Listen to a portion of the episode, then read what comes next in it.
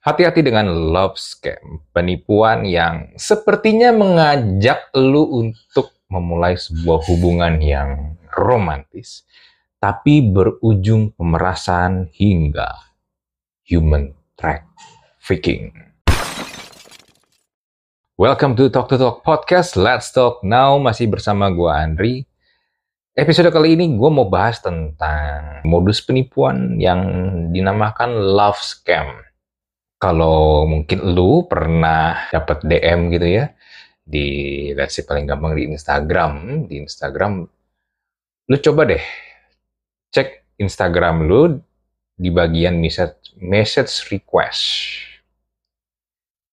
Gue berapa kali kedapetin ada akun-akun yang gue nggak kenal ini siapa. Ada beberapa yang follow gue, ya tapi gue nggak follow back kalau nggak kenal tapi dia tuh pakai profilnya, foto profilnya adalah cewek-cewek yang rata-rata tuh oriental. Ya, entah Korea, Jepang gitu. Kebanyakan Korea sih. Dan kalau lo perhatiin ya, akun-akun ini nih kelihatannya real karena kenapa? Kalau akun bodong inilah ya, nggak jelas, nggak ada daily post, daily activities itu nggak ada, story jarang-jarang, biasanya juga di private, ya kan. Ini enggak, ini akunnya tuh kelihatannya tuh bener-bener memang ada orang real yang memang orang di balik akun itu. Kalau di, di kasusnya di gue ya cewek-cewek kan. Gue nggak tahu kalau yang cewek ada nggak gue, karena gue belum ada denger cerita nih kalau cewek-cewek dideketin sama cowok-cowok. Tapi mostly itu mereka yang ada itu tuh akun-akunnya menggunakan profile picture cewek-cewek oriental Asia Timur yang notabene kebanyakan sih Korea. Nah, mereka tuh sering banget message ya. Nih, gue, gue coba cek ini nih, di Instagram gue masih ada ini. Tapi ketika gue cek di message request pun, gue harus ngelihat di hidden request. Jadi udah masuk ke message request, ini masuk lagi di filter sama Instagram ke hidden request. Ini harusnya udah menjadi red flag pertama buat lu dan buat kita semua ya. Kenapa Instagram sampai menempatkan akun-akun ini di hidden request? Udah masih request di dalam hidden request lagi. Nah, misalnya nih, ini ada akun, gue nggak tahu ini siapa, namanya pakai huruf ini huruf Hanggulnya Korea. Dia ngomenin story gua. Komennya gini. Hello, I see that you don't need a mask anymore. Has an epidemic completely disappeared in your country? May I know where are you living? Lalu juga ada lagi nih. Ini juga pakai huruf Hanggul Korea juga namanya. Hello, I found you while searching for Indonesian post. Ngapain orang Korea nyari Indonesian? Are you an Indonesian citizen? I have a few question for you. If you see my message, please reply. Thank you very much. Nih kalau gue gue lihat akunnya nih, tuh ada storynya ada, dikasih highlight juga, post terakhir per gue recording hari ini satu hari yang lalu.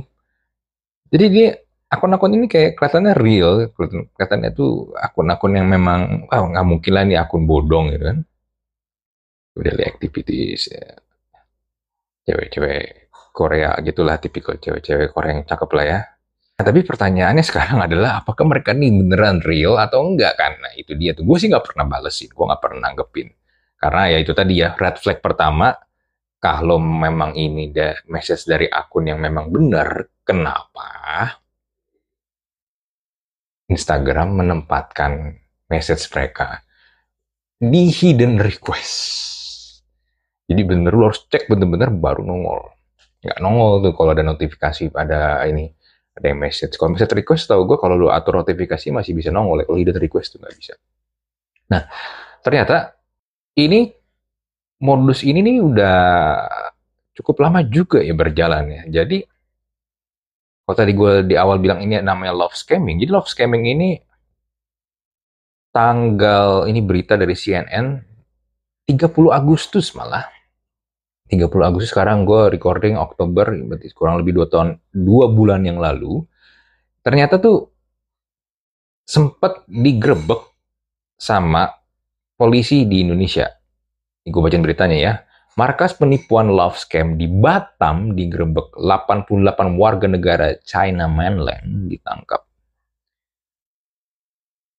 Divisi Hubungan Internasional Polri menangkap 88 warga negara China yang merupakan pelaku love scamming di Komplek Kamo Industrial Park Simpangkara, Kepulauan Riau. Selasa 29 Agustus, Kadif Humas Polri Irjen Sandi Nugroho mengatakan, Penangkapan tersebut berhasil dilakukan lewat kolaborasi Joint Investigation Ministry of Public Security of Republik Rakyat Tiongkok. Jadi kerjasama dengan ini ya, dengan pemerintah Tiongkok langsung nih. Polri, Polri melalui Divisi Hubungan Internasional melakukan joint operation penangkapan pelaku love scamming di Kepulauan Riau. Love scamming atau juga dikenal sebagai romance scam adalah jenis penipuan di mana sang penipu mencoba memanipulasi korbannya secara emosional melalui hubungan romantis palsu. Pelaku penipuan kerap beroperasi melalui platform online seperti aplikasi kencan, media sosial, atau aplikasi pesan. Sandi menjelaskan dari 88 orang pelaku yang telah ditangkap, 83 di antaranya merupakan pria dan lima orang lainnya wanita Nah, nah bisa jadi tuh yang ngechat itu tuh pakai akunnya cewek, ya tapi sebenarnya cowok.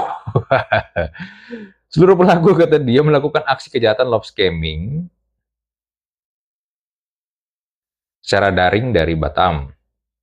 Para pelaku love scamming juga sengaja mencari korbannya merupakan warga negara dan tinggal di China. Oh, jadi mereka ini ngincernya juga warga negara yang tinggal di China, tapi beroperasinya di Indonesia. Wow.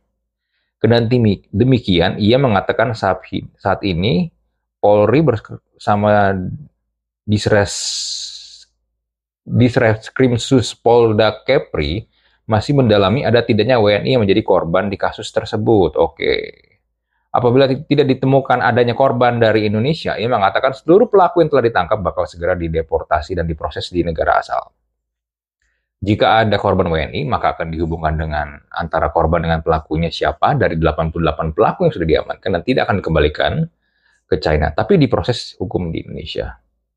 Di sisi lain, Sandi mengatakan keberhasilan penangkapan pelaku, penangkapan pelaku kejahatan transnasional itu merupakan tindak lanjut dari pertemuan ASEAN Ministerial Meeting Transnational Crime ke-17 yang diselenggarakan beberapa waktu lalu di Labuan Bajo, Nusa Tenggara Timur. Saat ini kata dia proses penyelidikan masih juga mas juga masih terus dilakukan Polri bersama dengan Ministry of Public Security of Republik Rakyat Tiongkok. Oke, ini beritanya Agustus, tapi per bulan ini, bulan kemarin pun gue masih juga dapat message-message itunya, yang kemungkinan ini juga adalah salah satu modusnya dan ya mungkin yang tertangkap di Batam ini cuma salah satu dari komplotannya aja ya. Dan modus-modus mereka nih sebenarnya ngajakin kenalan. Jadi pelaku love scamming ini ngajakin lu kenalan lewat message di sosial media, di aplikasi dating atau langsung aplikasi chat, yang ngajakin kenalan dan tujuannya adalah ingin seakan-akan membangun hubungan yang ya tadi ya romantis sama lu. Lu tuh jadi kayak disayang-sayang sama dia nih, sama akun ini. Apalagi kalau lu statusnya lagi jomblo, nggak punya pasangan, lagi sepi-sepinya, ya udahlah lu udah makanan paling enak. Nah, ketika lu nanggepin mereka ini nih bakal dengan senang hati terlihat seakan-akan mereka tuh sayang dan care banget sama lu. Dan ketika lu jomblo, lu pasti juga akan merasa, wah gue dapet angin nih, apalagi foto-fotonya. Secara profil akunnya, cewek-ceweknya nih cakep-cakep nih. pasti di ini dong, di lu samber lah. Nah, beberapa modusnya ketika lu udah deket banget, salah satunya adalah ini, ngajakin lu VCS, video call sex. Dan ketika lu udah berhasil ngajakin lu video call sex, dan lu, let's say, lu telanjang, atau memperlihatkan part intim lu di video tersebut, nah, habis lu. Karena kenapa? Di situlah mereka akan nge-save video lu, mereka akan ambil video lu dan mengancam lu. Kalau lu nggak membayar uang sejumlah yang mereka minta, mereka bilang akan nyebarin video lu, mampus kan? Itu contoh ini ya, salah satu contoh. Contoh yang lain yang parah ini adalah human trafficking. Lu diajakin ketemuan, tapi to, tapi ternyata lu tuh diculik dan lu dijadikan pekerja paksa dalam penipuan online tersebut atau malah sampai jadi pegawai judi online ilegal yang juga lagi rame nih. Jangan-jangan ini ini ya masih satu ini nih, satu entitas nih jangan-jangan. Dan ini nih juga ada kasus ya, ini tapi menimpa ke salah satu warga negara Malaysia bernama Goi Chen Peng. Ini meninggal di sebuah rumah sakit di Thailand dekat perbatasan. Nah, si Goi Chen Peng ini nih sama juga nih, dia terjebak di dalam love scam ini. Dia janjian ketemuan dengan si yang si cewek ini tapi ya itu dia dia ternyata diculik dan nggak pernah balik. Jadi dia ini ini gue baca beritanya lah ini di newsyahoo.com ini dalam bahasa Inggris jadi gue gue coba summarize lah ya. Jadi dia ini terjebak di Myanmar dan Kamboja.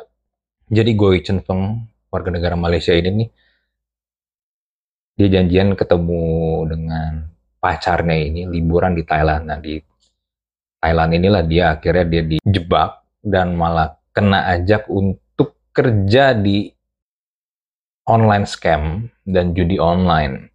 Dan dia sudah meninggal Mei kemarin di sebuah rumah sakit di Thailand dekat perbatasan. Dan ya benar dia dia dipaksa bekerja di KK Garden kawasan kasino yang juga dicurigai menjadi sarang penyamar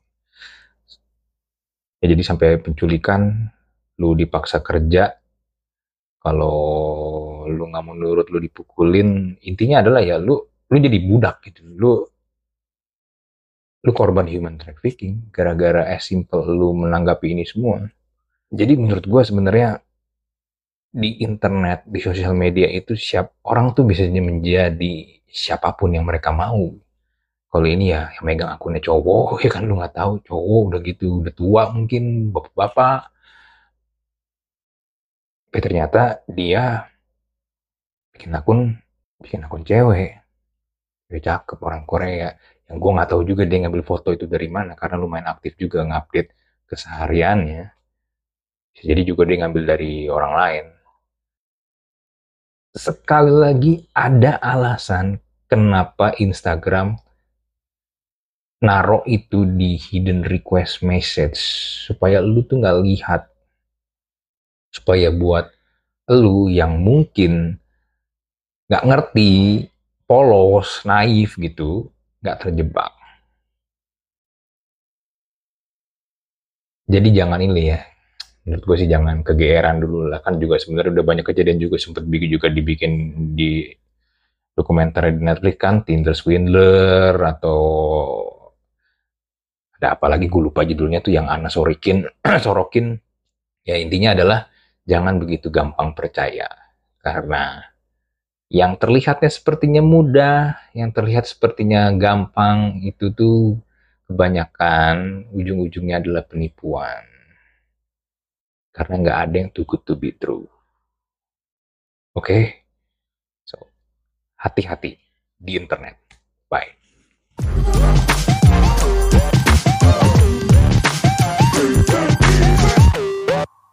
Bye.